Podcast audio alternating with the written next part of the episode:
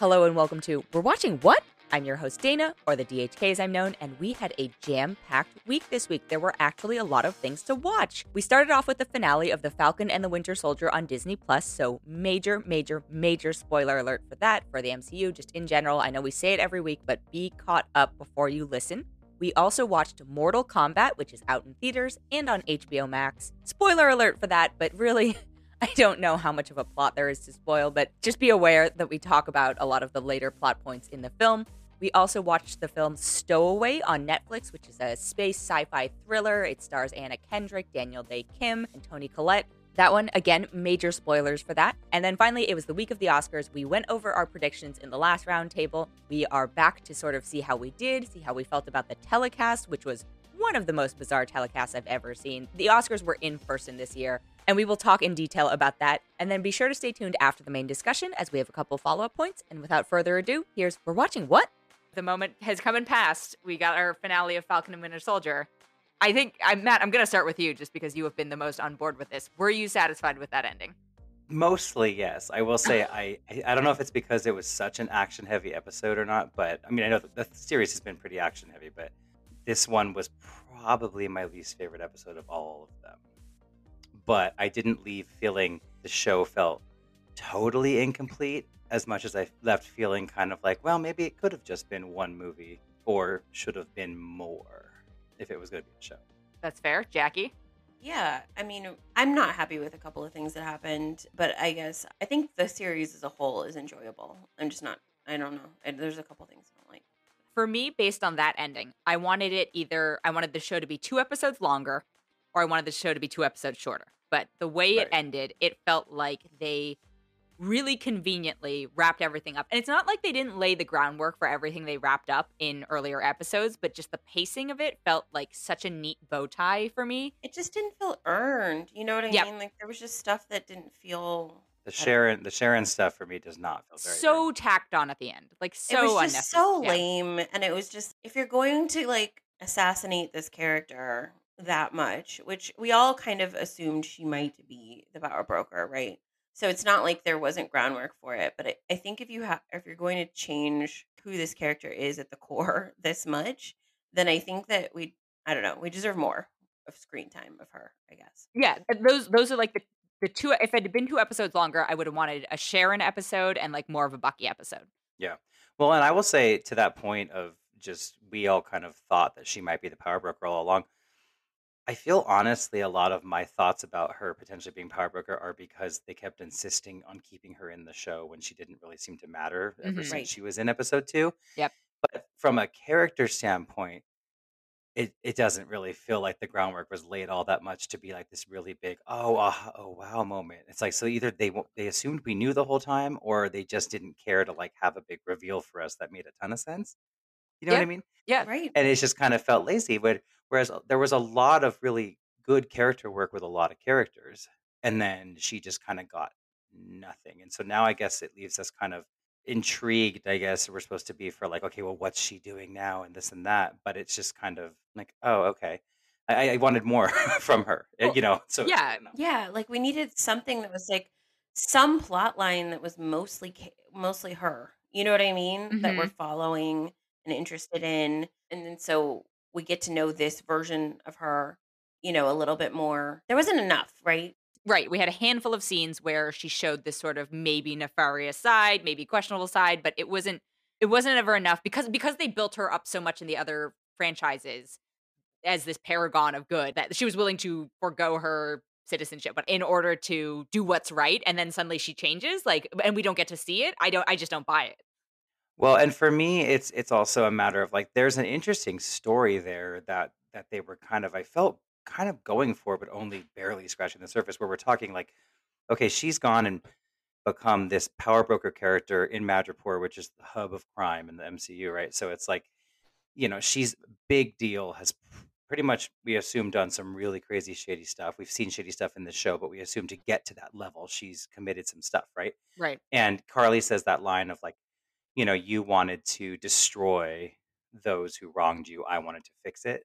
You know, kind of like where Kara, like where Sharon's kind of in this point of she's angry at the U.S. for kind of just discarding her after Civil War, which I totally get, and I think that that okay, cool, we can go with that, and we can kind of give that There's a way to make this feel story. natural, right? Like there's a way Totally, that like yeah. this to make this feel like okay, this makes sense on where she's at. I just wish we had seen it. You Well, yeah, but then it's like what that, but then this arc they tried to kind of give her, where I don't know if you two kind of perceived it the same way, but I'm seeing her whole involvement in this as obviously with the super soldier, she had all these plans and all this, and she was. It seems that she was working with Karli and them beforehand, and you know they kind of got out of hand and that kind of stuff. But she has all these plans, and then I feel like once Bucky and Sam got involved in it, it was kind of like a oh shit because she doesn't want to actually work against them in a way that's going to hurt them.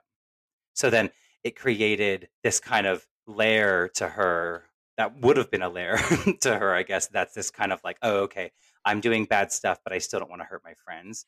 And even though Batroc Batroc wanted to kill the Falcon, it was specifically revealed, in my opinion, in this episode that she got Batroc back involved in order to spy on Karli and kind of keep that under Mhm. Yeah. not to hurt Sam. Uh, So it, it, it could have been layered.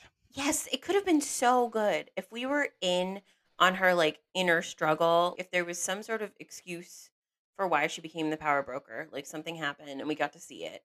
And then we sort of understand where she's coming from. And then we get to see her struggle with the fact that she's built up this whole life that's so different. And then sort of seeing the old life that she had sort of crash into her new life and sort of have to struggle with those decisions. That could have been really cool. and choose in some ways, right? Like, because the way they Mhm. set it up at present, I was just like, oh, she's cold and heartless and doesn't care because she's just gonna kill this guy to make sure her identity doesn't get revealed. Okay, fine, whatever. But it just, it just, I'm wondering if we talked about last time or two times ago where we got two seasons of The Mandalorian and then suddenly it's like, here's a bunch of spin-off shows. I wonder if this is just a way to set up the spin-off show because we did announce, they did announce Captain America and the Winter Soldier 2. I don't it's the exact same title. I don't know what's happening here. Or I guess it's yeah, right? Isn't I thought it was just I thought it Captain was just a America 4, movie, a Captain America yeah, I don't movie. know. Oh, so the end credits said Captain America and the Winter Soldier. But will return, right?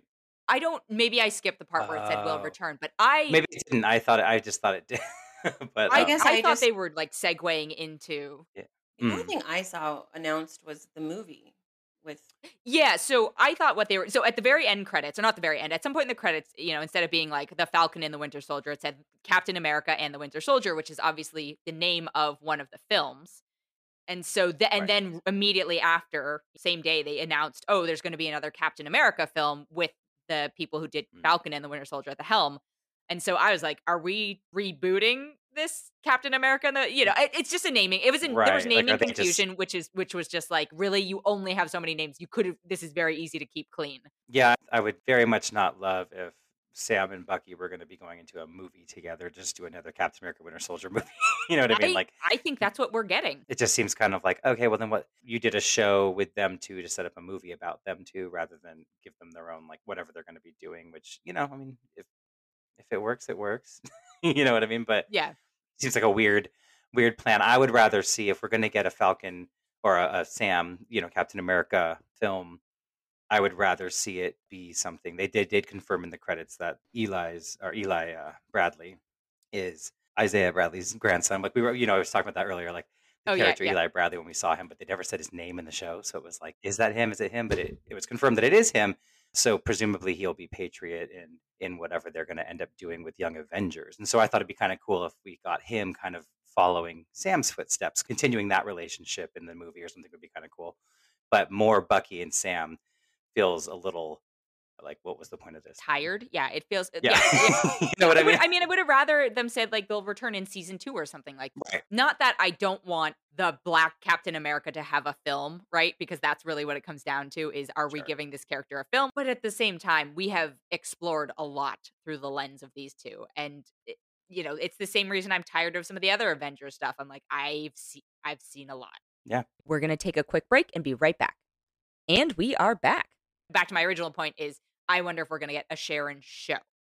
Yeah, I would wonder too. Or if she's involved in if we are getting a Thunderbolts show, because you know at the end in that credit scene, you know she's clearly I don't know which job they're offering her, if it's their CIA job or if they're Yeah. talking about Shield is returning or something. I'm not really sure, But we see her very like, okay, cool, great, and then talking to somebody on the phone. Is it Valentina? Is it Thunderbolt Ross? Is it like who do we? We don't know who it is. But and she's talked to this person on the phone before, you know, kind Yeah. of being, you know, so someone else is involved. I would be happy to see more of her story, obviously. I just felt it was so lacking in the show. The other thing that I didn't love about the show was I didn't really like the US agent. I mean, I, I like I- that he's yep. the US agent. I just don't like that he got any redemption at all. It just felt very Well, they moved on super quick. Like, not a lot of time has passed between the mm. fight that we went into and him murdering someone in cold blood. And suddenly Bucky and Sam are just sort of willing to team up with him. And I felt like the scene where Julia Louis Dreyfus, what's her character? Valentina, where she talks to him. And it was a perfect example of how too cleanly the show was wrapping things up, right? Where it was just like going to be very blunt about it. It's like, now you're US agent. You know, you have a new costume. You have a this. We have wrapped the storylines.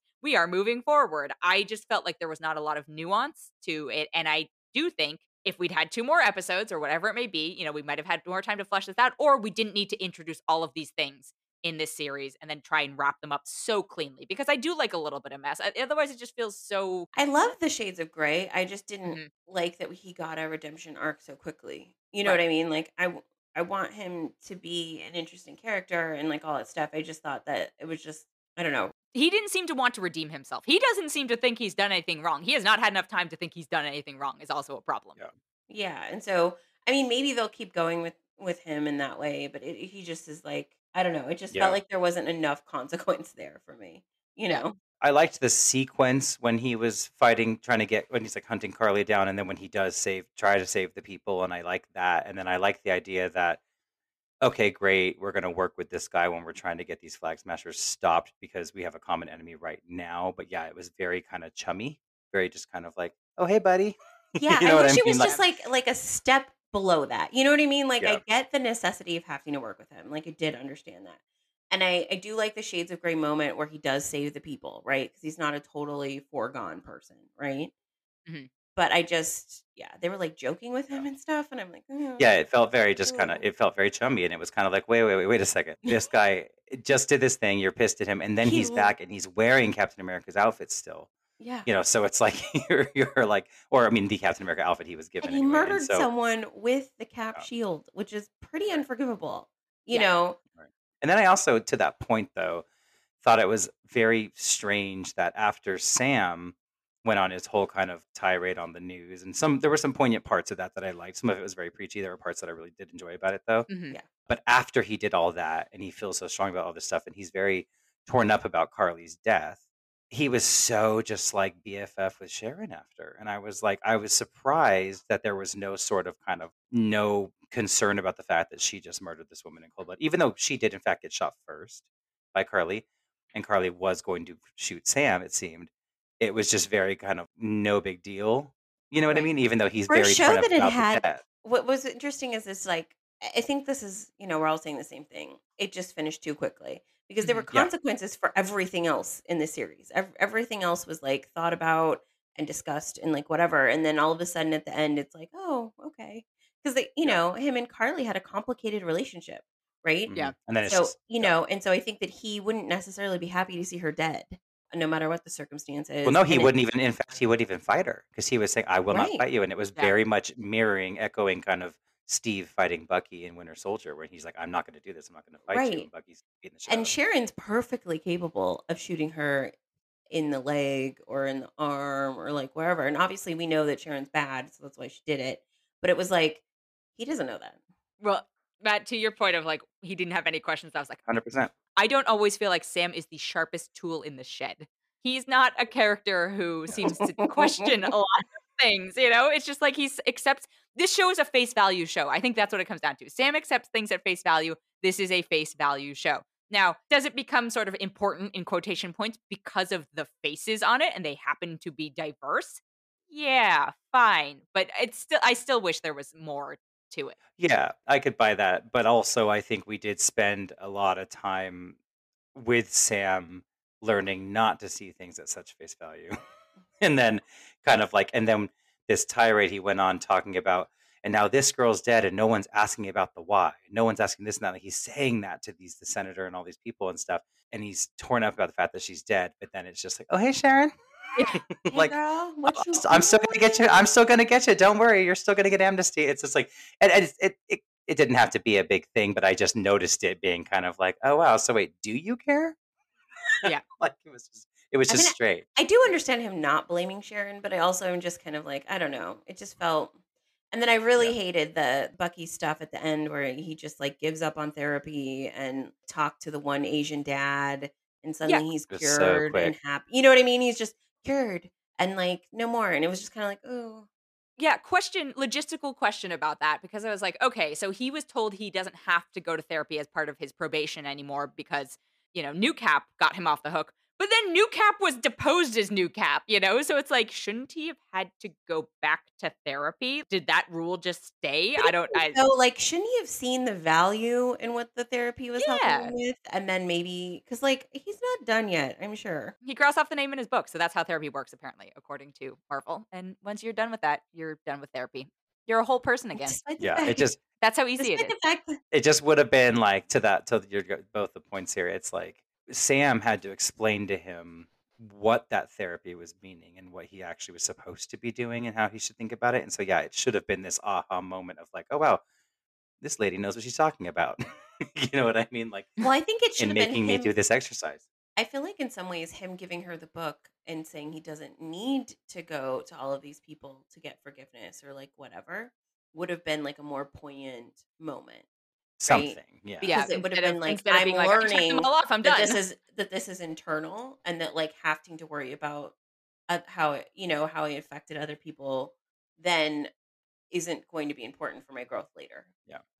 Yep. But we didn't get that. So I think the biggest takeaway for me from the season, and I'm curious what your thoughts are, is I didn't love it honestly. Like it was fine. It it killed time. Okay, fine. But I am most interested to see will people embrace a Black Captain America on screen, you know, in a fe- feature film, etc. Because I do think that is an interesting parallel to where the character's at. Right? It's like okay, yes, he's not a real superhero, but he is still you know a huge black action star that's not from Africa and a made up country will people, you know, when the box office stuff rolls around for Cap 4 and assuming it is his character. I'm I'm just really curious as to what that's going to end up looking like.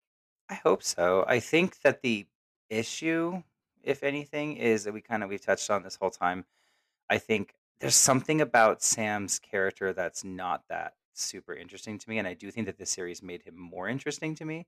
Seeing his journey here and stuff, and kind of really touching on these uh, very poignant issues that they did.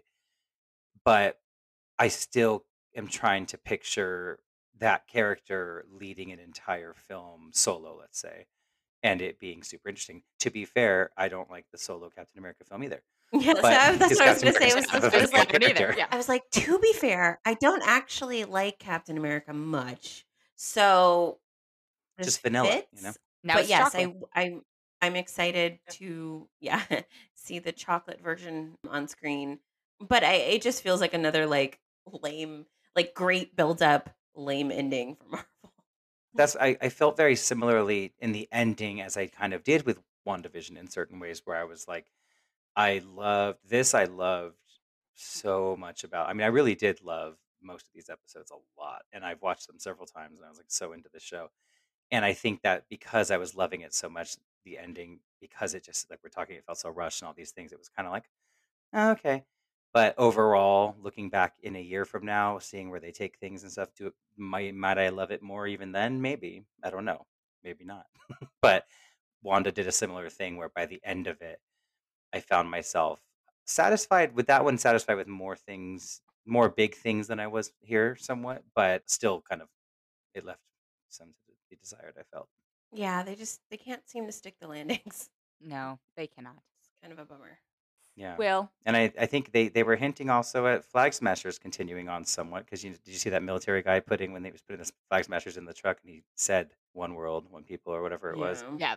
Yeah. and then they obviously got killed by Zemo's like butler man, but you know it seems that they're trying to hint that like people agreed with what they were doing, and so it's interesting to see if they're really going to di- dive like dive into that and keep going with this aftermath of the blip stuff. Yeah, I'm sure we will see future flag stuff, which is yeah, which is interesting. again. Well, I mean, Karli believed that if she died, the the movement would move on. Remember when she was like, "If we die, it's strong enough." I agree. Yeah. I, I think that's I think they're setting up, you know, an additional also because the blip was such a massive event in that universe, it'd be kind of absurd to not continue to have the side effects of it, you know, just to continue to acknowledge them. Totally. And honestly, that goes back to Civil War. I have appreciated that about the MCU. Not to compare and be like, oh, what where sometimes the DC universe is is lacking in the films comparatively, but I do think that Marvel does like to focus on the aftermath of these big deal things that are kind of direct results of what these supers are doing. And I do think that is As opposed to as opposed to what was it, Batman Superman, where it's like yeah, they Yes, Destroyed completely all of New York destroyed City. City, Somehow, like, millions of people. all of- yeah.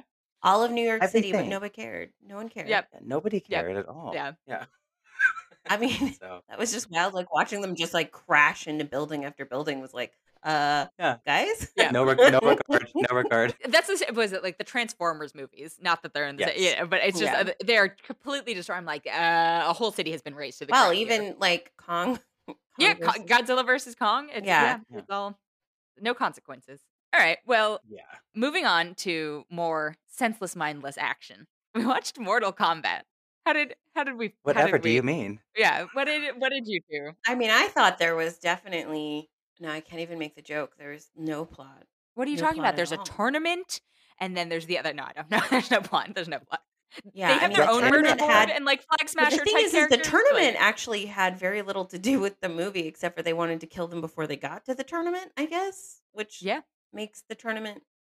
Yeah, I don't know who forces everyone to show up at the tournament, right? that's a when good question. And then apparently, whoever watches over to make sure they all follow the rules wasn't. Doing their job. Yeah, So, you know, Yeah. just- The one job they have. yeah. Right. There's got to be some sort of governing body that sort of forces Yeah. them to do the things, right? So Yeah. I don't know. I mean, listen, it was it was a movie, and there was there was a lot of combat in it. There- I mean, the Pe- most People were very part mortal. uh-huh. Yeah. Yep. is we watched it in a theater, Oh. and there were two rows full of children watching. it. no, like they were like on a field trip or something, to see Mortal Kombat. right? And Sure. you know how bloody and gory that movie. Yes. was. So, so we we're pretty sure we saw them get traumatized. Yeah, because the Yeah. movie is just a string of murders. It's like really mm. just literally a string really- of how how do we creatively kill these people? I, I will say that as someone who has very, very limited experience with the actual game and the lore, I was surprised at the uh, the death toll. I didn't realize it was so just like these people just getting killed off left and right as much as like I thought they were all going to be kind of this ensemble cast of very kind of mainish characters that were going to be like trying to have sequels and stuff. Like I didn't realize everyone's going to just die. So I thought that was interesting.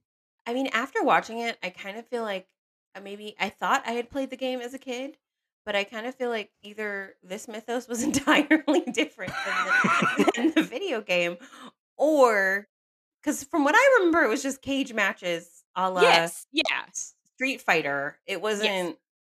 There was no, and obviously you have to build more of a mythos than that for a movie. But I, I mean, maybe they thought they were being cool and interesting by never getting to the tournament. But I kind of feel like everyone training for the tournament would have been the movie I wanted to watch. No, because they did that for way too long. There was like it was like thirty or forty minutes of training, and I was just if this movie. no, I mean like funny each other. and Like you could do it slower. Oh, sure. But I'm like, if this movie had been 90 minutes, I think it would have been much, much better.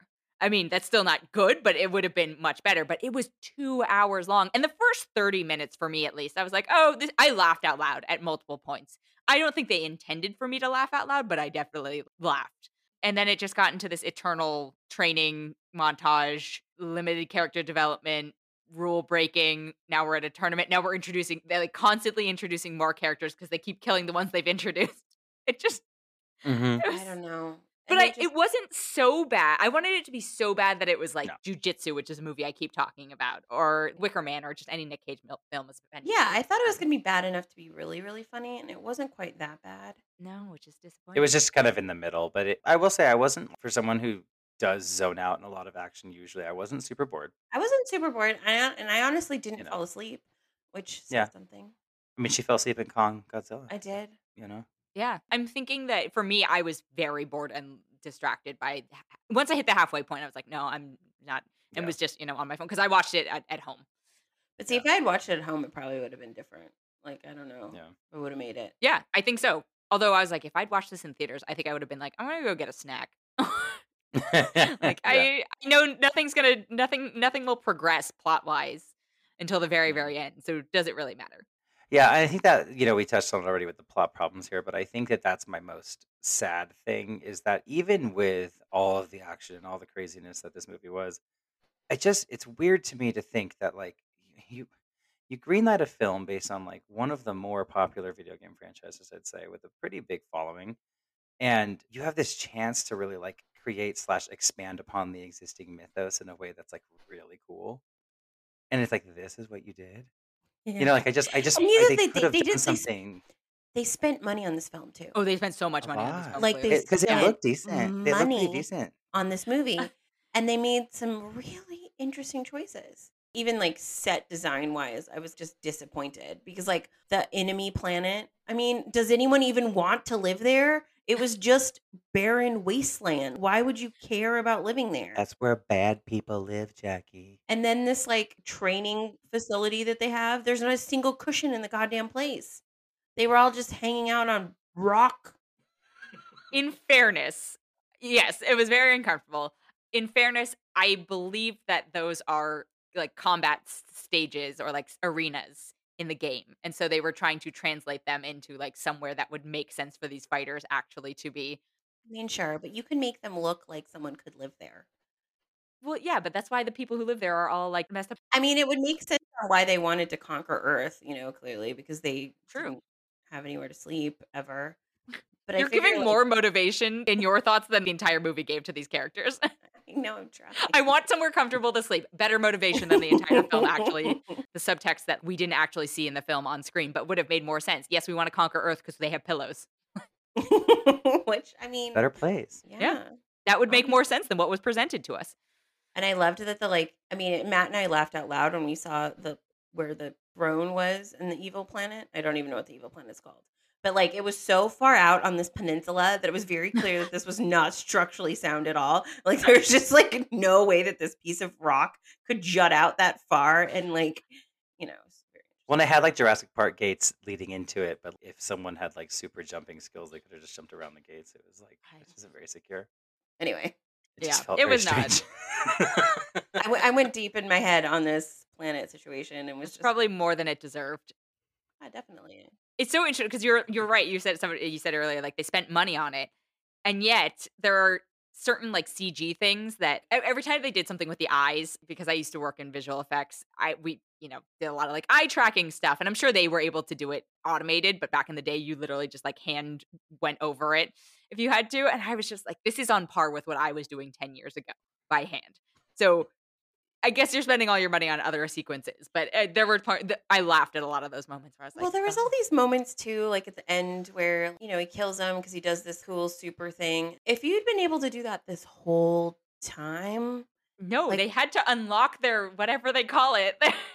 no, because he already had it unlocked. It was it was the But, like, the- no, they, guy they're- with it's like they're super moves. They have like super moves in the game. yeah, but like the also the lightning guy who was the the the head of the nice ones, or I mean of the people we're rooting for, I guess. Yeah. He had seemingly had a lot more power later on that he couldn't like get involved, but he was getting involved. I feel like it was like Tolkien rules. You know, it's like wizards can only do so much. this guy was apparently he's not supposed to be involved, but clearly they were not following the rules. This other team, so like, isn't your whole job to get involved at that point? Yeah, it just it made no sense no. whatsoever. And I I have to give credit to those actors because the lines they delivered with straight faces were uh, just and it, I'm like I'm sad but I'm also not because apparently this actually well this is not a good metric to measure it against but it made more the box office than Tenet or Wonder Woman 84 or whatever. The the theatrical box office but it's also like oh people are getting vaccines theaters are opening again okay whatever. But there are so many actors in this who I really like and support and they're always like the side characters but i'm like everyone is a side character in this so it actually even Lewis Tan who's supposed to be sort of the main character is actually a side character by the end. I was like what is that why would you set him up that also i do not believe for a second that he's old enough to have a kid that old even though like Well, you know asian also- raisin but like he's not that much older than i am Well, That and was a lot. That was a and lot. also like, I don't know, him just like going back home, knowing that they were, he was leading everyone back to his family. Like he still knew they were out there I looking for him. I just, I just think I leaned to you at that point and said that, Jackie, because I remember Yeah, I was like, we just couldn't. I couldn't. I was like, wait, you only you, he accepted everything so easily, and you only went because you wanted to protect your family. And then when you decided to quit because your powers weren't emerging as quickly as you'd like them to, you and just it seemed went like back were to your like family. one training session. We didn't Yeah. even get a You montage. It was know you're going to be hunted. It was so bizarre. Yeah, it was just it was weird, so weird, bad. weird, weird. But you're right because the the script was really, really bad. But they they did it with straight faces. They all You gave their know, and the all. actor gave it. The actors gave it their all. I will Yeah. say They they did. tried. They really Yeah. did. S- That was utter gibberish. It's not their fault. There was no plot. Would you recommend the film? Uh, well, Do you regret watching the film? I think is a better. I don't. I guess I don't regret regret it. watching it, but I will say that like only watch if if you like movies like Transformers, then yes, watch this film. Yeah. Would you recommend this to, like a to young children who apparently went to see? hundred percent. Yeah, And it's like I if think that was a great plan, actually. Mhm. and this I, I would say maybe if you're someone and maybe to me it seemed like some of it was pretty cool. I don't know if I'm totally off base here, but if you're someone who like really gets your rocks off on really cool like fight choreo and stuff, I thought some of the fight scenes were pretty cool. Yeah. the way they were choreographed. I don't know if they were Yeah, exceptional or not, but if that's like your thing, you might have a lot more fun watching this than the average viewer who doesn't care. I was thinking about that in the context of I was like, it doesn't feel innovative because they're just taking choreography from the video game. And they're sort of making it exist in a 3D camera space because the video game is so like plain like it's on the same plane and they're just like fighting against each other. It's old, oh the old school one I'm thinking of. Yeah, but even then I was like, oh, but you just you you didn't come up with this. Somebody else came up with this. Which maybe No, if you're a big fan of the game or something, I don't know. I mean, Clearly, they whoever made this had a lot of references to the game because I didn't play that much. I was more of like a Street Fighter person, if at all. I wasn't a huge combat game person, but I was like, I know some of these references. I know a lot of these references, and clearly it was made with love. So I'll give it that. yeah, All right. Well, I, yeah. I was gonna go on another rant about the beginning, but I was like, eh, Oh. it's not worth yeah. beating this beating this dead horse. Well, okay. Actually, about no, say it about the beginning because I thought I thought they released the first seven minutes online like a couple days before, and I was like, oh, this looks okay. All right. And then it's of course those seven minutes. The rest of the film is absolutely nothing at all like those seven minutes. I was like, they tricked everyone. That's how they got everyone. I was joking with Matt even because he like leans over to his wife when he's about to go just get water on like apparently a normal day where like nothing we're supposed to think is going to happen. And he's like, I love you and I'm so grateful for you. And he just like goes off to get water. And I was like, oh, oh, so everyone's gonna die? yeah, that's not what you whisper to your partner every morning. Something bad's gonna happen? Is what you're saying? So I was just like laughing because I was like, oh, so clearly everyone's dying. Okay. Yes, yes, pretty much, pretty much. All right. Well, moving on to other movies that I thought made no sense as well. Stowaway on Netflix. Yeah. Jacque, you're fresh off it. How'd you feel? So there was a lot that I liked about it, I will say, actually. Okay. I really enjoyed that they gave us intelligence and then they didn't shove the story down our throats and explain to us what's happening every second. They sort of let us sort of sit with all of the stuff just like we would if we were the crew. And I thought it was Mhm. kind of interesting that we never got anyone else's point of view. Like we could never hear Mm-hmm. what the, The ground, ground crew was control, saying yeah. or yeah and we never really got like any messages from home or any of that it was a very contained story which i thought was very interesting way to tell a story and i thought that was pretty cool it honestly lost me at the slow solar flares i think that there was enough going on to be suspenseful and interesting and like whatever at that time you didn't need the extra stress slash weird Mhm. decision to go back immediately and then just go back out Yeah. Matt, Yeah, I'm probably shocking nobody, but I really enjoyed this movie. did you really? Oh my. one of, one of these days. One, yeah, okay, I. I mean, again, I'm I think legitimately actually shocked. Well, I think we have to just understand that clearly I am a outer space drama movie person. I, I just I I they, it's a it's a setting that already is setting a movie in a, a, a place that I'm gonna probably like it more than if it was set somewhere else. Is what I'm learning about myself. but Okay. I found this movie. I mean, yeah, it was slow, and I, you know, I agreed with pretty much most of what Jacque just said. about the setting, and I loved all that. I I don't know with that whole the whole sequence going out there to get that oxygen through the ending. I was like not breathing. I was tense. I, I was like I, I really wish I was like so into it like that. But once the solar flares happened, for some reason, it just took me immediately out of it. I was just like, ugh, of course.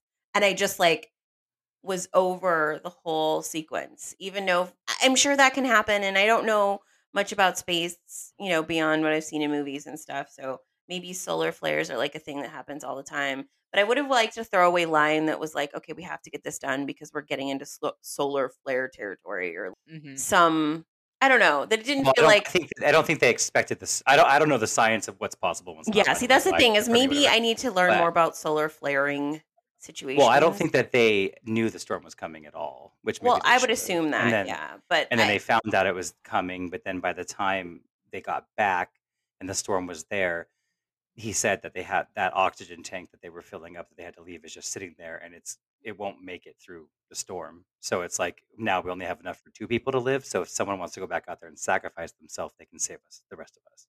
yeah. I mean, just at any point, if they had said, "Oh," and also because you know they're doing the like the training to go outside because he hadn't done it or whatever, but like, "Oh, and watch out for solar flares," you know, like we have to be careful about that. They just they if they'd introduced that phrase earlier, Matt, I'm with you in that I love space movies, but I also have a very high standard for them as a byproduct, and the logic in this one from the start was just nonsense. Because, and admittedly, this from the trailers, I knew it was going to be a problem for me, but I was willing to give it a chance hmm the idea that a human being that a, a rocket ship could take off you know that we've been able to get people to mars but a rocket ship could take off with a human being who is not supposed to be on board on board already problematic to me. And i was like there's a there's a plot here that i could have bought into if it was like oh did he intentionally stow away? Like what are his intentions? Was he nefariously here or was he an truly like a dum dum and got stuck on the ship? You know like what what's going on here? But nope they didn't explore that at all and then you've got these characters who they set up as very intelligent, right? They are all very competent characters, which I was really excited by. I was like, cool, you're showing off very early, maybe in a little heavy handed way, being like, whoa, they went to Ivy League schools. But Toni Collette's been on multiple missions. So you've got these characters who are very, very smart. From, again, so, okay, let's say they discover this guy. We don't know his intentions. They should have been like, we don't have enough food to get him to Mars. That's step one, right? Forget the oxygen. You have not provisioned for four people to get to Mars. And then from that point on, it was just worse and worse decisions to me. And the way it ended, and the one person, the one character you shouldn't sacrifice is the doctor. Because if somebody gets hurt, if one of the other two get hurt, and the doctor is no longer there, you've doomed everyone to die. So, like, why would Anna Kendrick? I just, uh, uh, so frustrated. I didn't like the doctor going out to die. I assumed, and I, I- who knows what the what the real story is, I guess. But I assumed that they were thinking the scientist who's trying to figure out how to grow crops and stuff like that is like the point of the mission. And I know, like he on the ship, his stuff he had to sacrifice all this and all that stuff's gone, but getting him to Mars so that he can study and do what he needs to do there to actually establish But life he on can't Mars do it might at be that more. point. But it can't anymore, I thought. But I mean, he couldn't. I don't know Right. if But at like, that point, he's used all of his algae. yeah, no, I get that. I can't but, believe like, I said that with a straight and- face almost.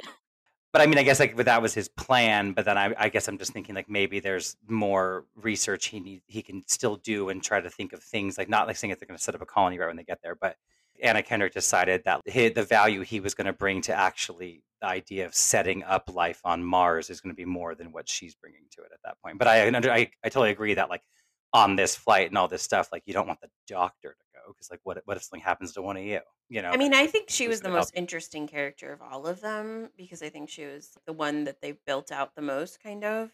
And so I was sad that she, I- I think it was obvious from the way that they sort of built her character as someone who's compassionate and like whatever that she would probably be the one to sacrifice herself. But I think it should have been plant guy, algae dude, just because his all of his stuff was ruined already. I thought they were going to go that direction as well, but then he was like, "Oh, my wife back on Earth." I was like, "Okay, well, it's not going to be him." I thought it should have been Yeah. Toni Collette. I kind of thought she was going to do it. But uh, maybe also, she and- couldn't just you know. because she's the only one who knows how to fly the plane. I guess. Well, I have to believe that, like, and maybe, maybe not, and maybe this goes to your point, Stan, about not making a lot of sense. But I feel like in these movies that we watch with these, you know, space, it's like someone is operating the plane and obviously she's the commander but then if that person were to something were to happen to them there has to be a second in command who's like trained enough to be able to like complete this without her you know so i would think Ironically, they sort of address that, right? Because she breaks her arm and then nobody else can repair the thing. You know, they try and do that sort of secondhand. Also, why didn't they just turn around? Like that's my biggest question, right? Like there's a certain point where they should have just been like, okay, we gotta we gotta stop, abort, abort mission.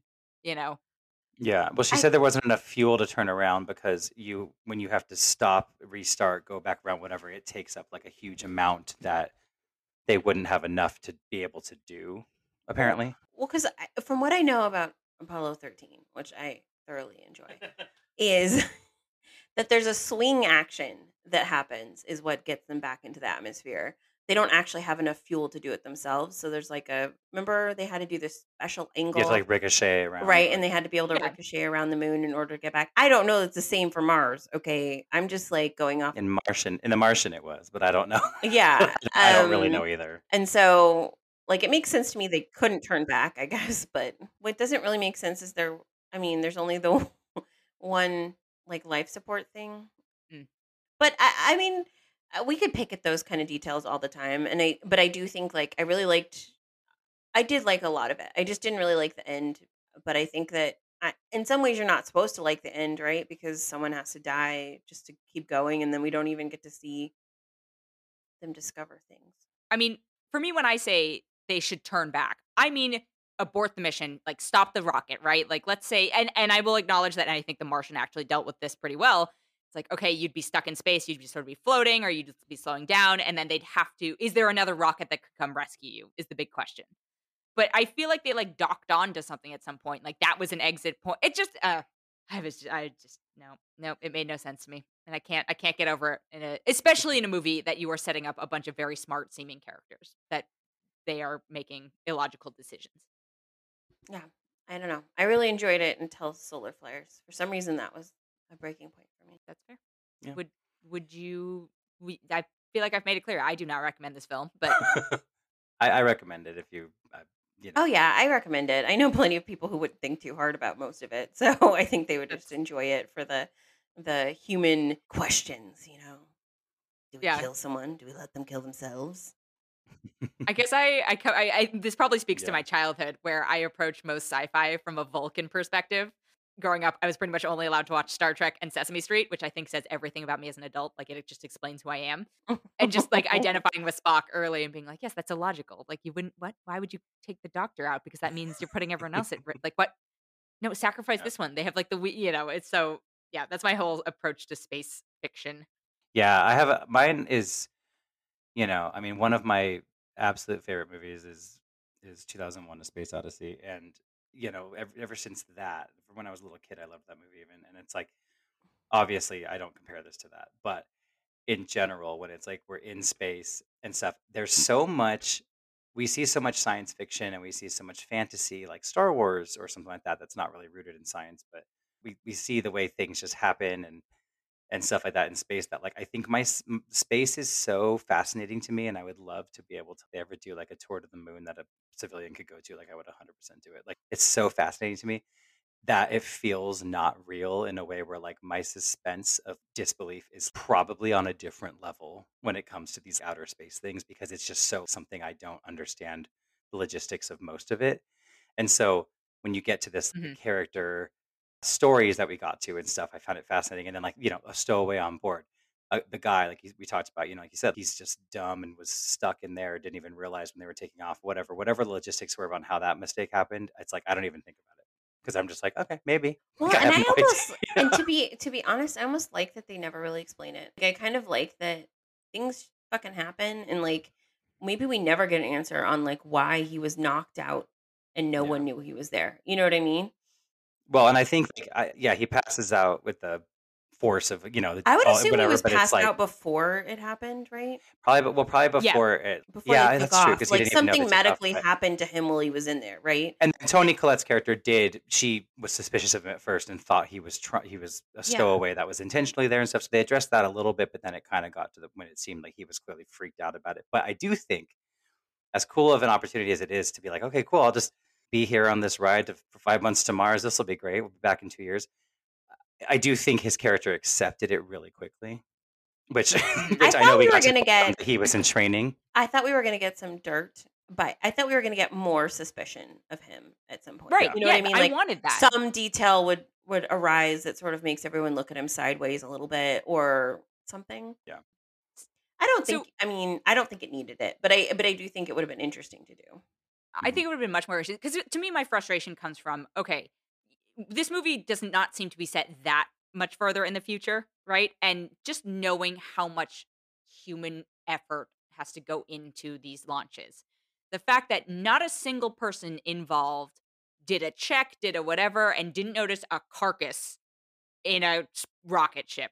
Is is suspension of disbelief beyond my ability at this point? Like I just couldn't. And, and again, Well, I, I mean, Dina, why did you watch this movie? that was the whole premise.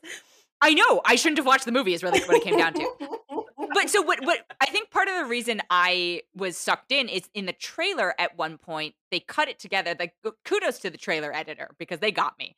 You know, they talked about oh they they played up the the suspicion part and I was like, "Oh, is this person intentionally stowing away?" You know, oh he said, "Oh, we took off without him." I was like, "What if I would have liked also potentially a scenario where this is, you know, this is Toni Collette's last mission. The other two really want to get to Mars, blah blah blah, and they know he's on board and they are like we can either launch and risk it and like just like kidnap this man essentially or we can abort and they choose to kidnap him that's also a story i would have been interested in but not this like complete accident I could see that. I think for me, it, it'd be different if, because from my the way I understood it is like, you know, they took off, they go up to the the actual ship they're going to be on, and then they go.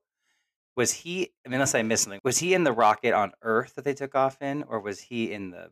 You know what I'm saying? Like, what did he? The one on Earth. The, because the one on Earth. Okay, because I, I, couldn't think he was in the one on Earth. but- yeah i think he was the then- ground Okay, yeah, yeah, yeah, he said he was gr- he was a ground engineer.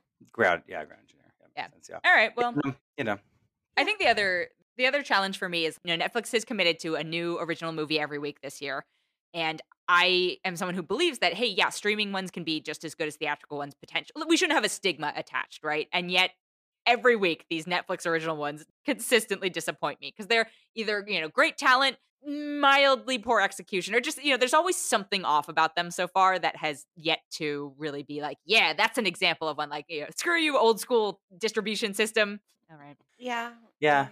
no, I could, I could, I, I could agree I with can that. feel 'cause- that. Yeah. but also, I don't think I've seen a recent space movie that was any good. That's fair. I mean, I hated Ad Astra. Oh, I'll take this over Ad Astra. That's Yeah. how much I hated See, I didn't Astra. hate that one either. I didn't like it, but I didn't hate that one. But I'm trying to I didn't even finish it. I just walked out. I was like, I can't anymore. I don't care. I wish I had. yeah, The last one that comes to mind for me is like Arrival. yeah, I love Arrival. Oh, Rival's fantastic. and then, um, and then obviously it was earlier than that, but I, and there could be dumbness in it too. But I love Gravity. I'm one of those people, and I mean, I liked Annihilation. Oh, I wouldn't necessarily consider that a space movie, but I hate I hate Annihilation, but that's for bit. different reasons. yeah, yeah, we talked about that last week. Yeah.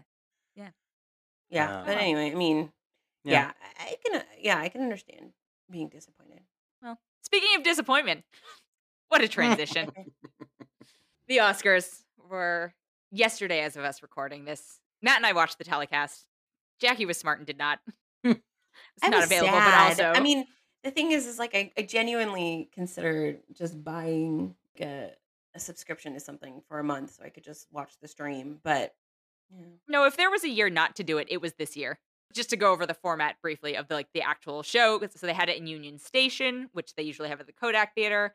Only the nominees and then they got a plus one were allowed to go. And then there were multiple theaters around the world where some of the international nominees were. And there's no host. And I swear to God, they let everybody talk for like five minutes. The intros took a really long time. The winner speeches took a really long time. It was just super I don't know. I felt it was really uncomfortable. And Matt, I want to hear what you thought of the telecast part. But I felt like also there were a lot of white people thanking people of color just for existing. You know, not even like being like, oh, you've won, just being like, thanks for being here. We swear we're not racist. I agree with that. I I was sad that it wasn't at used to be the Kodak, now it's the Dolby, I believe, but same location. But yeah, I was sad it wasn't there. because the vibe was so different. I, I will say the year that they went without the host, I believe it was the year that it was going to be Kevin Hart, and then they fired him, and then I think that was the year that they decided not to have one, or maybe it was before that. I don't remember, but I will I say think I think that that was the year. correct year. Yeah. Okay, yeah, like that year, I I was really like, oh my god, what are you gonna do without a host? And then I thought that the show was pretty pretty good, you know, still without a host. And they had Tina and Amy come out to intro it, and they had a big they did a big monologue at the beginning and stuff, and did the whole like fun thing. And so it was like, okay, this felt okay. This year, you know, they had Regina King start the show out, and she looked incredible, and all this was great, and her her speech was decent enough, but if there was a year that you needed a host, I really thought it, this was the one for a show that was so different and felt so much smaller and condensed. This should have been just a comedy routine like the Globes do it usually.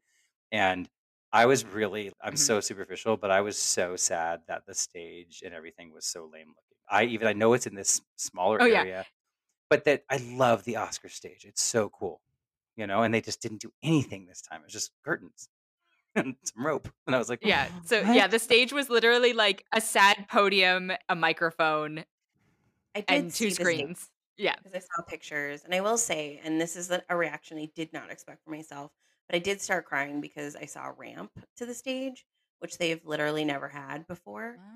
And I know that that's like a it was it took me by surprise too. I did not expect to have such a strong reaction to that. But as a tiny child, I used to, of course, like we all do, right? Picture ourselves winning Oscars and stuff. And I Mhm. remember that I always had the thought that was, oh, but I can't get on the stage. Like, how Oh. will I get on the stage? And like, obviously, Yeah. the older I got, I was like, oh, they'll just build me a ramp. But the older I get, also, the more I realize that people are kind of shitty and like, I would probably just have to wait backstage and see if I won, right? You could go up there, but you'd have to go around the side, and so it wouldn't Yeah, the and it same would kind just of be like, like it wouldn't be the same experience everyone else gets when they get on that stage. And they obviously built it for Crip Camp, which was nominated for documentary film, and there was quite a few wheelchair users that were nominated as part of that. So that was cool to see. And I I mean, I'm going to be sad, you know, if we go back to the Dolby and we don't make those sort of accommodations just because as a young young girl it would have meant a lot to me to see a ramp that goes Mhm. up there. Yeah, that's that's super valid. And I don't know if it's because the format of this year or it's because Sound of Metal was nominated, but I saw a lot of ASL interpreters in the audience. And I'm this is ter- I was like, I'm not sure who they're interpreting for. Like i- i- in part just because like it was very hard to get a grasp of where people were seated because I feel like yeah. I They mean, always- Marlee Matlin was there. Marlee, yeah, Mar- Marlee Matlin was there. Yeah.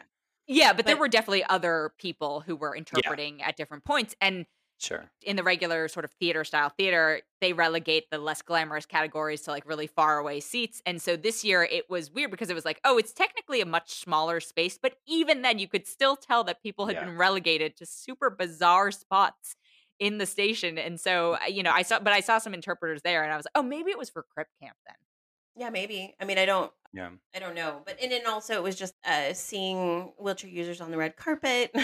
Yeah, ended absolutely. emotional for me, which is, you know, surprising like the depth of the emotion I had there. But it was very like to see I looked up, you know, the people and and stuff and and saw that they had like had um, Gucci had like made a suit for the director and he has some uh, a different body than most would, right? Because he's disabled. And it was very interesting to to see I don't know, it just made me happy to see that, you know, they they had the same opportunities to be dressed well and also get on stage.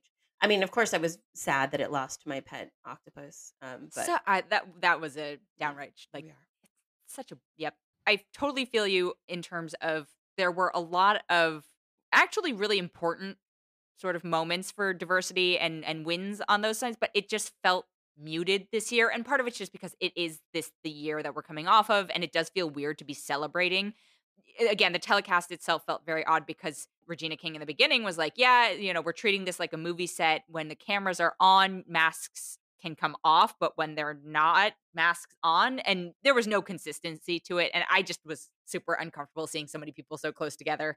And yeah it just didn't feel as celebratory and so seeing you know the the women who won for hair and makeup were the first women of color black women nominated in that category and they won and it was just this like it was an exciting moment but it was also just sort of like clap, clap, clap, clap, clap. Seeing for me Chloe Zhao win, the second woman ever to win, first uh, Asian woman. You know, it was super exciting. But then there were just all these little things that under. Also, I want to talk about the order change at the end, but Well, Um, yeah.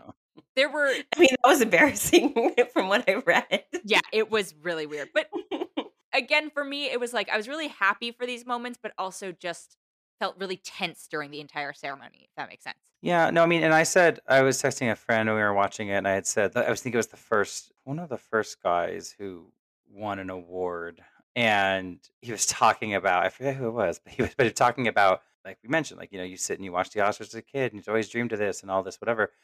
And I'm like, God, imagine finally, like, again, I'm not going to complain about getting an Oscar, but imagine finally getting your Oscar and finally getting your chance. And like, this is the Oscar ceremony that you have, that you get to attend Right. and, and have that win at. It's, Yeah. it's still a win. It's still amazing. But it's just a thing where it's like, oh man, this is not the Oscars you dreamed of as a kid. And it, you know, I, I agree with what you're saying about it was weird, kind of felt weird. And then also the, you mentioned earlier, and I forgot to touch on it, but the, the length that they let people talk and all of the descriptions that they were forced to read about each nominee when they were going through the nominees it was just like it took an hour and a half to announce any any can any award every every time. It was just like oh my god. It was just mm-hmm. so long-winded and it just felt kind of clunky and weird in that way. But i still enjoyed watching would i watch it again if i know what i know now yes i would have watched it again like i you know I, am not to watch it a second time but i just mean like knowing I haven't missed an Oscars since when I was old enough to care, which is probably when I was like seven, six, seven, whatever. I've watched every single one. I always will. It's one of my favorite days of the year. I love the red carpet, but yeah, yeah it was different. Sad. Felt cheaper.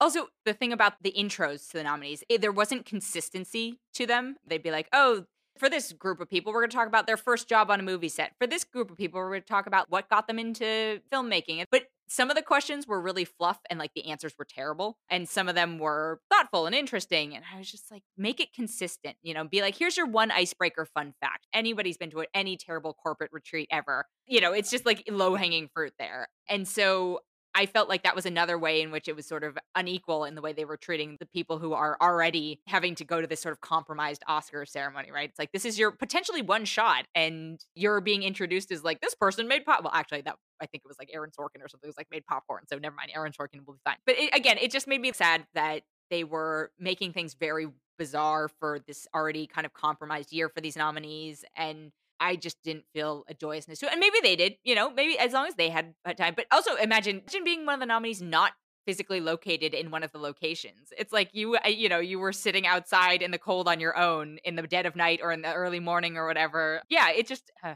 made me sad. Well, I mean, Sacha, Sacha Baron Cohen and Isla Fisher were two who were like in Australia, and you know they're fine. They've been before, but they were there, and I remember they were like standing outside in front of a thing, and it looked fine. But it was like, was yeah, there were some yeah, in front of the Sydney Opera in- House. yeah. Yeah.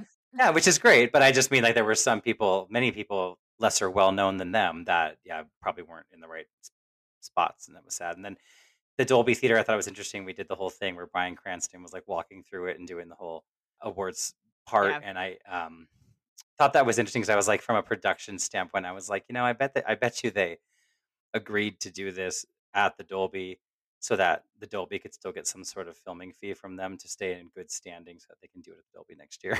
because I was like, they just That's had to exact- yep, include the Dolby yep. still in it. it was such a Yep. I had thing, that same thought. Like I- they couldn't get their deposit back or something. yeah. they were like, okay, well, we have to pay them a filming location fee, and like, Dolby would have been mad at them if they withdrew because they're hurting, no doubt. You know, they couldn't have any, they can't have any live performances there all year. So I thought that was just kind of like a okay, cool, whatever. But it was also kind of like, really, it just felt weird. But with the amount of people that were allowed to be in attendance and with the spacing out they wanted with the different tables and stuff, it would have looked really weird if we were at the Dolby. It just would have with all mm-hmm. those seats. Agreed. they would have just been, you know, because sometimes we would see a shot like Daniel Kaluuya's mother and sister who were like in an audience somewhere, but in seats and stuff. They'd show a shot of them when he was delivering his speech, and there was like them, and then there'd be a bunch of spaces like someone kitty corner behind them, and then so it was so spaced out that I was like, if the whole thing was at the Dolby and it looked like this, it would have been wild. Yeah.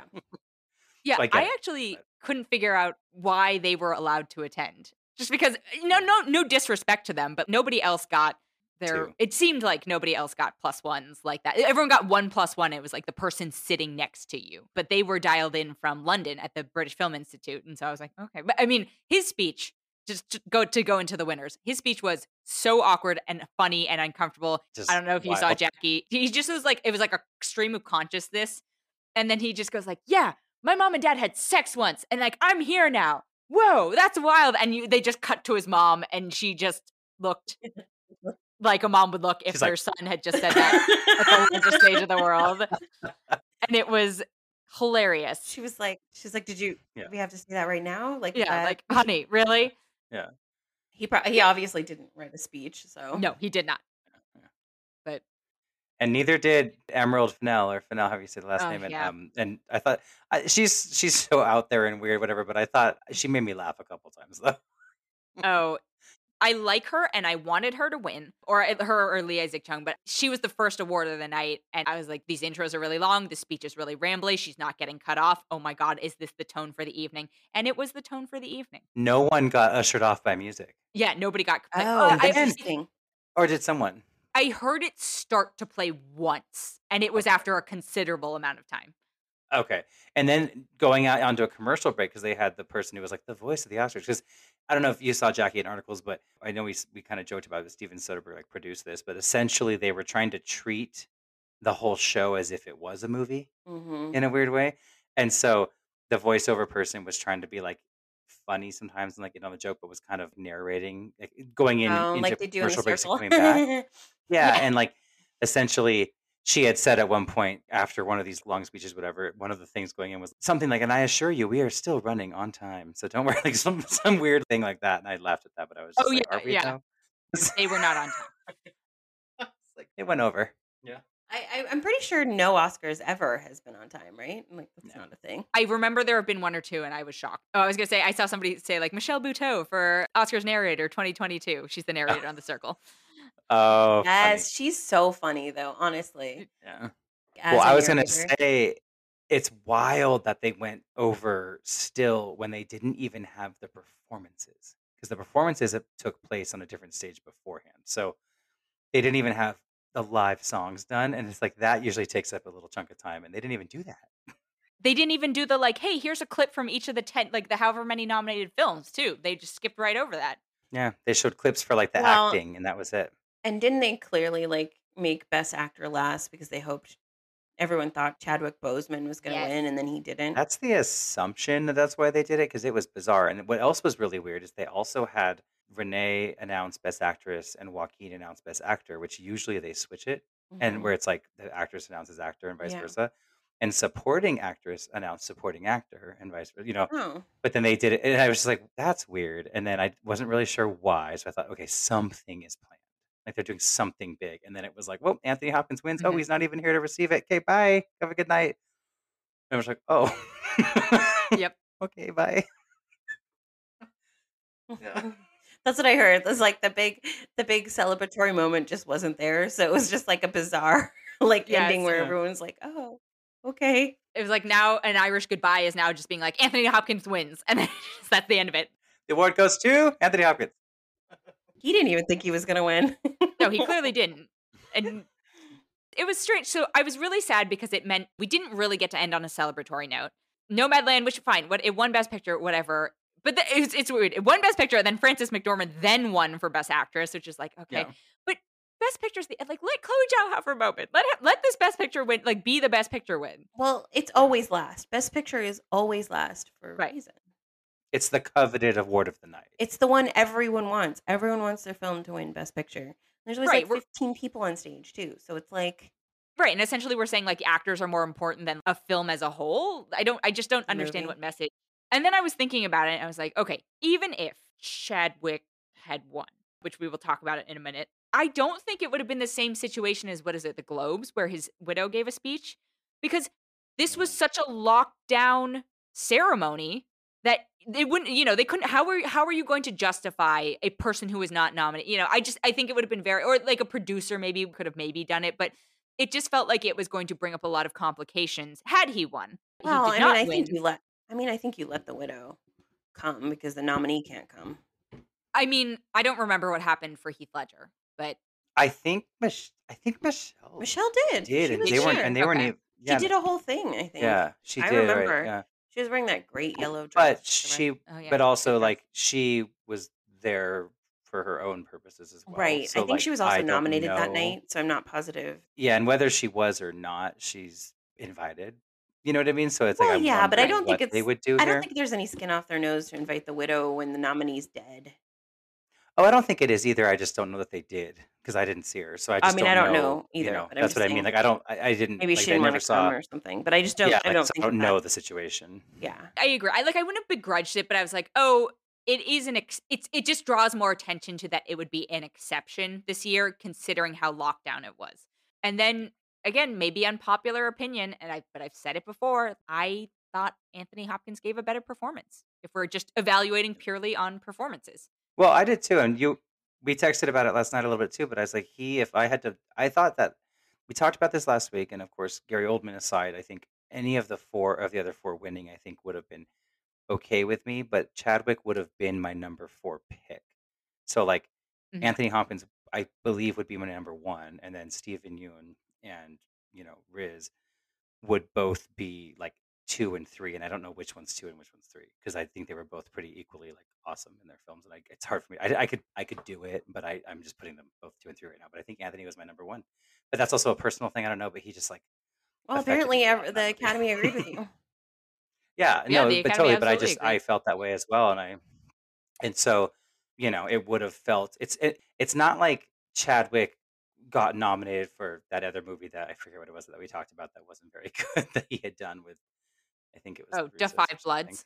Like let's just or something or something or that or something else like something where it was like you know he did get nominated for something where you know you could argue his performance in it was powerful or strong. It just yeah for me it didn't really hit the mark as much as it should have for a best actor nom. But it is sad to think that this is the only kind of uh, unless they do some sort of legacy award at some point, this is the only kind of moment that would have been there for him at the Oscars to ever kind of get a little bit of something, you know. So it's kind of sad to just kind of like say bye to that. But that's a lot of people who pass away and they don't get ever get their moment. Yeah, I was just gonna say that's like think so- is- some actors go their whole careers that Whole yeah. careers, yeah, hundred percent, yeah. I think it proves, though, in a very. I mean, we always knew that the results were locked down pretty hard, but this proves that even the producers have no idea. Yeah, agreed. Very much agreed. Like I And- thought Yeah. that there, I honestly did believe that a couple people knew, you know, and that they knew so that they could plan the show better. But Same. like, apparently not. Yeah. Although, Yeah. ironically, maybe maybe they also knew that this Maybe was the they- result, and they were like, "Oh God, move it to the end." yeah. Oh yeah, maybe. or it was like or I was like maybe they it almost brings into question of like well maybe Maybe they people should. know like maybe Because I don't think it, oh, like what is wrong with just a couple of people knowing? I don't know, but anyway, yeah, I mean you know I, I think it, know, I think but it actually legitimately has to do with betting and like people. Well, yeah. I mean, but they- it. Yeah, yeah. I guess I don't know, but because Yeah, I I- mean, I- someone it's- tallies them, right? So there's people who know, but I thought that someone in production would know. but- someone knows it's just not a producer No. Yeah, apparently, It's apparently not a not. decision maker in any other way Because I, I just know that there's no way that they meant to end it that way. like it just doesn't Yeah. feel. They thought it would be a celebration or an interesting thing that happened at the end, and clearly, that's not what anyways actually happened. So. Yeah, I mean, ag- again, there were a couple high points, like Yuh-Jung Youn winning for uh, Minari. okay one of one of my favorite Oscar speeches of all time I have to I say. loved Oh, her. she's I watched her I- speech too because I was like, I read about it online, and it looked. She was so funny and so. she's just the best the way she said "mommy" is like such an Asian. I know this is so weird, but like, there's just an inflection to it that I have heard a million times in my lifetime, and it just I was like, ah. Yeah. but also I texted this to, well, I tweeted this too. Fuck you, Brad Pitt. Learn how to say people's names. Like Yeah. Maria Bakalova's name is not that hard. Yeah. Yu Jun Yoon's name is not that No. hard. They're not hard. yeah Well, You I had mean, some let's- especially if- easier it's- ones. and let's go back to like John Travolta with Adele Adele Dazeem or Dazeem. whatever Yeah. that was deeply embarrassing. And the thing is, is like, but they know what category they're in, so it's not like he couldn't have practiced or figured these this guys out just show point. up you know yeah like, it's not- like he could have asked anyone, you know, around him, like, "Hey, can you can you figure out?" I mean, he's got a million people around him. I'm sure You could just be like, "Hey, can you make sure that I know how to pronounce this?" Right. And I was Yeah. just like, this is so disrespectful to your peers. Like, because like Riz Ahmed had presented, and there were some slightly more complicated names in there. And he, I don't know if he was actually saying them correctly, but he said them with confidence and he said them confidence and they like just in a, eh, they sounded beautiful coming from him. And I was like, oh, hello. But but he clearly put effort into it. And like Don Cheadle like stumbled on one and he corrected himself. Yeah. So right. clearly other and yes, people you bought. should. Yeah. Well, and I, No, I, it's- I it's like, like but I liked her calling it out too, and I Mhm. liked her. Like I liked that about her a lot. I liked her being like, no. Oh, my other favorite thing was yeah. yeah, my other favorite from her was when she I mean, I I know she's joking around, but she literally like called him out like like being like when she was just like, "Oh, Brad Pitt, like finally, where were you all that time we were filming?" Because he's a producer on that movie, an executive producer. And I'm not saying the executive producers are always on set or anything, but I love that she basically called out that like I- he like did not go anywhere near that set. Did not get. I loved. I did not realize that that's what she was saying. I thought. She, Well, and I liked the thread back to being like, you should fucking know how to pronounce my name. You paid for this movie. Yeah, you you, you literally had a, a say so in me getting hired, essentially. Probably, Yeah. if you're like you could have s- said no. Like you know, it's like it's Wow. like know who I am, know So the she- name, know she these things. called him fucking out, and I was here for and she it. did in a way I did that was not. just I kinda like, literally "Oh, didn't even think she about that level of implication. Yeah, but she was so fun and like the way she did it was it was like she burned him totally, but it was like Ugh. nice still at the What same time. a but it was so legend. cool. Yeah. What Uh, a uh, legend. that's what I'm telling you, an absolute legend. And I was like, from the minute it started, I was just like, this is my favorite Oscar speech of all time. Just kept going, and I was like, this, I- is, this is continuing to be my favorite Oscar speech of all time. Like, ugh. I truly And one of did not make Oscar the correlation. ever. I literally, until you two said this, did not realize that it's because he was a producer. I thought she was saying like, "Oh, where have you been all my life?" No, where were you on set, you uh, and again, as you said, Jacque, like that makes it that much more insulting that he didn't Yeah. bother to learn how to say her name. A hundred percent. But that's Ugh. the beauty of a the- of a veiled criticism like that. It's just like it's like I don't know if she really meant it that deeply, but it's a thing where it's like she did it, said it in such a fun little playful way, and I bet ninety percent of the world took it the way that you that you took it. you know what I mean? Yeah. Because not I- everyone's paying attention to the fact that he was executive producer on Minari. Right, but I think, But- you know, the people of Asian descent who are watching watched her correct Brad fucking Pitt on how to pronounce her mm-hmm. name Yes. in front of the whole world. And I think Also- was amazing. On a scale of one to flex. So Bong Joon Ho presented Best Director because he won last year, and you know, in his speech last year, he was like, "Oh, bother to read subtitles. Like, make that inch difference will make it like open up a whole world of cinema to you." And then he did, at least in the version I was watching, there were no subtitles for his speech. He had bless. I was so excited to see Sharon Choi, his translator, there because the second Bong Joon Ho came on screen, I Mhm. was like, "Where's Sharon? Is Sharon okay? Like, is Sharon in Korea? What's Sharon up to?" What is she been Um, and then Sharon was there. Yeah. And I was like, oh, good, Sharon's here. But he's such a flex of being like, no, I'm not, gonna there's not going to be subtitles for this. You're going to wait. Like, It was Yeah, a night of like Asian that. excellence, and I was very happy about that part. I just was a little sad. And like I the said, like even though even though Nomadland is definitely not a favorite film of mine, I think I mean she deserved she deserved it for the work she did, especially with the actors who weren't actors, right? She got performances out of lay people that, you know, some actors can't get I mean, some directors can't get out of seasoned actors. agreed. There were a couple questionable wins for me personally, like my octopus teacher being one of them. I mean, the disabled community is pretty pissed about it, and and like I, I- get it. You know, everyone's like, "Oh, this just proves that animals are more important than disabled people," and I'm like, "Oh, I think that's a little harsh." Well, yeah. I mean, I, I, I have a weird, a weird journey with my octopus teacher because I, I, I don't know, but like, I thought it was personally, I thought it was well made. I just hated it. But I, I couldn't was watch it because he wasn't gonna. I- Once he wasn't gonna rescue his friend, I had to turn it off. I couldn't handle it. But I, Well, I mean, you know how I mean, an octopus is my absolute favorite animal since Yeah. I was a tiny little child, and I like I get emotional about thinking about octo- uh, octopi. So like, it was like I hate did this. I knew that. I shouldn't watch this movie. Oh, I'm obsessed with them. I think they're aliens, so that can kind of bring this all. Oh, yeah. Full 100% circle. I, love an octopus. Also, I'm a I'm a big I'm a big octopus fan. I, I won't claim to have the same level of spirit towards them Oh. as Matt does. Whatever. Claim it. but I I enjoy them. I think they're like really cool. When you like look into them, it's really neat how intelligent these animals are, and then also kind of sad in some ways because you put them in cages. But yeah, so there's a lot of chatter in the disabled community that's just sort of like this just proves that we're below animals and all this stuff. And I think, I mean, I don't think that's what anyone said, and I do think that this was based more on like the film quality than the Well, subject matter, probably. Not Um, not only that, it also, I mean, we have to keep in mind it has to do with budget, like awards budget, right? And my octopus teacher was available on Netflix early people were able to see it. There was buzz around it. You know, it had Crip Camp eventually made its way to Netflix, but it did not have distribution like that before. So some of this just comes down, and I think that is what I attribute a lot of the other sort of quote upsets are the ones I'm not like super excited about too. I'm like, yeah, you had a lot of money behind this. Like Mank won cinematography. That's Netflix money. The the fact that it went over Nomadland, and this is you know, again, I also was someone who's like, Nomadland's fine, but that was like it's a beautiful film. And the fact that Mank won, I was like, that's Netflix money in action.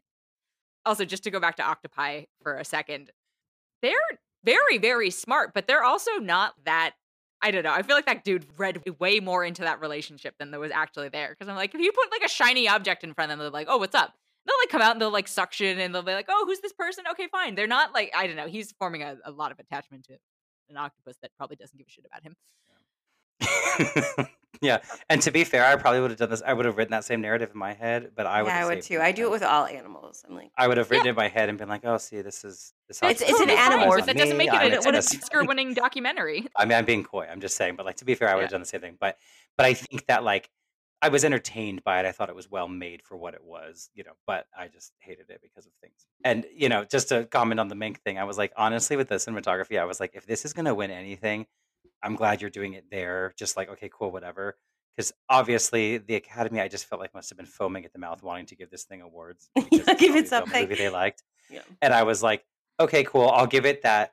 The parallels with Citizen Kane and that it was filmed in such a similar way and was mirroring such different, some such of those shots and stuff, and kind of updating it in a way that, like, okay, cool. You thought about this a lot. Okay, cool. Here's your award. Whatever. but I was glad that it wasn't like something like not to say that's not substantial. It is, but I just mean something like more. It wasn't getting like we're happy yeah. it didn't get best, best director, picture. best yeah, you know. Yeah. Well, I mean, I I had it down as for best production design because I was like, uh, this is a dead giveaway. Like, there's that would have been yeah, exactly. That's, that's yeah. yeah. So so the fact that it took that home too. Yeah, that made sense. All right. Well, any other upsets or celebrations for the evening or no? I mean, I was way too elated about best actress to want anything else. But it's funny to you know we talk about oh, Glenn. Oh, best supporting having actress. The best moment of the whole night. Yeah. That's, oh, sorry. Did I say best actress? Yeah. Oh, I sorry. Like, best oh, I didn't realize you were that, that that happy about Frances. No, no, no, no. Best supporting actress. I was obviously so happy, but it's it's like one of those things you look at it and you're like, gosh, Glenn Close. I didn't realize. I don't think that eight nominations and she still hasn't won. I was like, damn. That's a lot. That would That's that a would be unhappy for me. Not would that I be would have wanted her to win over this, but I just, uh, yeah, I just kind of like, oh wow, that's a lot. Yeah. Jacque, did you see the bit, the Glenn Close bit? Mm-mm.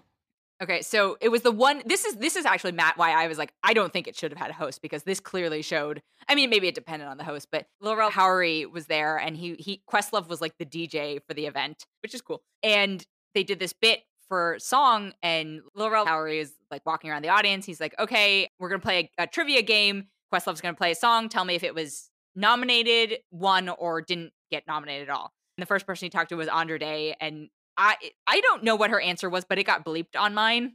And so I was like, I don't know if this was a scripted bit, but you'd think because you know enough about the show, you'd be like, I'm going to find some friendlies. I'm not going to improvise this. Like, I'm going to at least let the people know, not put them on the spot that, like, you're going to be playing this game.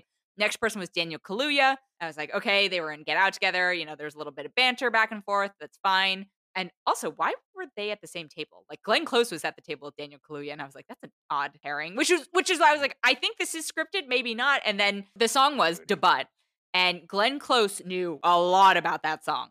She was like, "Oh, it's by these people and this and that and this," and Lil Rel was like shocked, and I was like, I don't know if he's a good enough actor to be this shocked. I don't know if everyone else is shocked. And then she did the dance, which is just basically twerking ish, but white lady twerking. Do we think it was scripted or no? Yeah. Or do we think she actually knows the song Da Butt? I think it's possible that it was somewhat planned, but I don't know because she's a good actress. So I don't it's, know. And I- and- the thing is, it's hard to tell, you know. 'cause and the she played thing it off is- well. Is actors in general are attention whores. So like it wouldn't shock me to know that some of the like even the older, more distinguished type actors will do things for attention. Yes. And again, I forgive oh, her Oh, for. Hillbilly Elegy because of that moment. Because it was, it was so fun, yeah. hilarious. Yeah. Yes. Whether it was planned or not planned, I would totally believe Glenn would do it, which you know she did. It's great. Yeah. But yeah, I don't. But I don't know. It, it's just hard to tell. I don't know because I I think she would have done it on the spot if she actually did know the information like she did in the show. But I but also it's hard to say because they want fun moments that are going to be like, okay, great, and it's it, I, I can't imagine producing a show where you wouldn't give people a little bit of a heads up about something if you want a good moment. But Yeah. Right. But then at the same time, the other two did not seem to be into it. Like they legitimately looked like they did not want to be there. So, yeah, it's hard Yeah. to say. but yeah, that was the only other moment for me in the whole show. Yeah, it was it was a lot, but you know, I had a good good enough time. I'm, s- I'm, you know, only ten months before the next, right? Hopefully, it'll Yeah. be more normal times. Yes.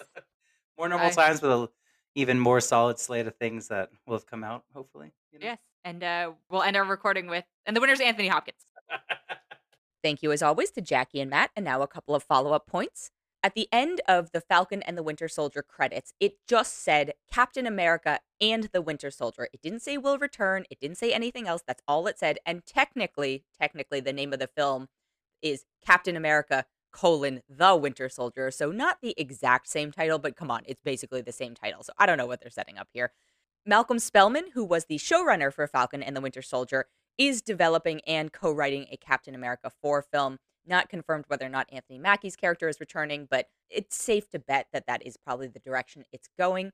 As for the Oscars, in 2019, the Oscars didn't have a host, as we mentioned. The last time that happened, aside from this year, 2021, was in 1989. And in terms of telecasts running over or under, apparently in 1959, the Oscars telecast ended 20 minutes early, leaving Jerry Lewis, who was the host, to just sort of vamp and fill. And then the longest Oscars telecast was in 2002, which I remember watching. I don't remember that it was as long as it was, but I just actively remember I watched the Oscars in 2002 for sure. Whoopi Goldberg was the host, and it was four hours and 23 minutes, which is ridiculous. As for accepting Oscars for posthumous wins, Michelle Williams did accept the Oscar for Heath Ledger. She wasn't nominated that year, though. She was just there. I assume she was also invited as a byproduct of that. Both she and Heath Ledger were nominated for Brokeback Mountain in 2006. Also, had he won, Chadwick Boseman's wife would have been able to give the acceptance speech. However, because Anthony Hopkins won, obviously that wasn't a matter of it. Anthony Hopkins apparently offered to zoom in, and you know, if he'd won, he would have given a speech that way. But they the academy just said no thanks we're good which they clearly accommodated other people from other locations. I realize that anthony hopkins is you know probably the only one dialing in from wales but he's also anthony hopkins. Like you'd think you'd want him on the show. I guess it wasn't important enough to them and thus we got this weird bizarre viral moment. He did do a thank you speech the next morning. He does thank chadwick boseman. It's very short and sweet. Anyway, that has been it for this episode. Thank you so much for listening. If you enjoyed it, we would love it if you could leave us a rating or a review or even consider subscribing.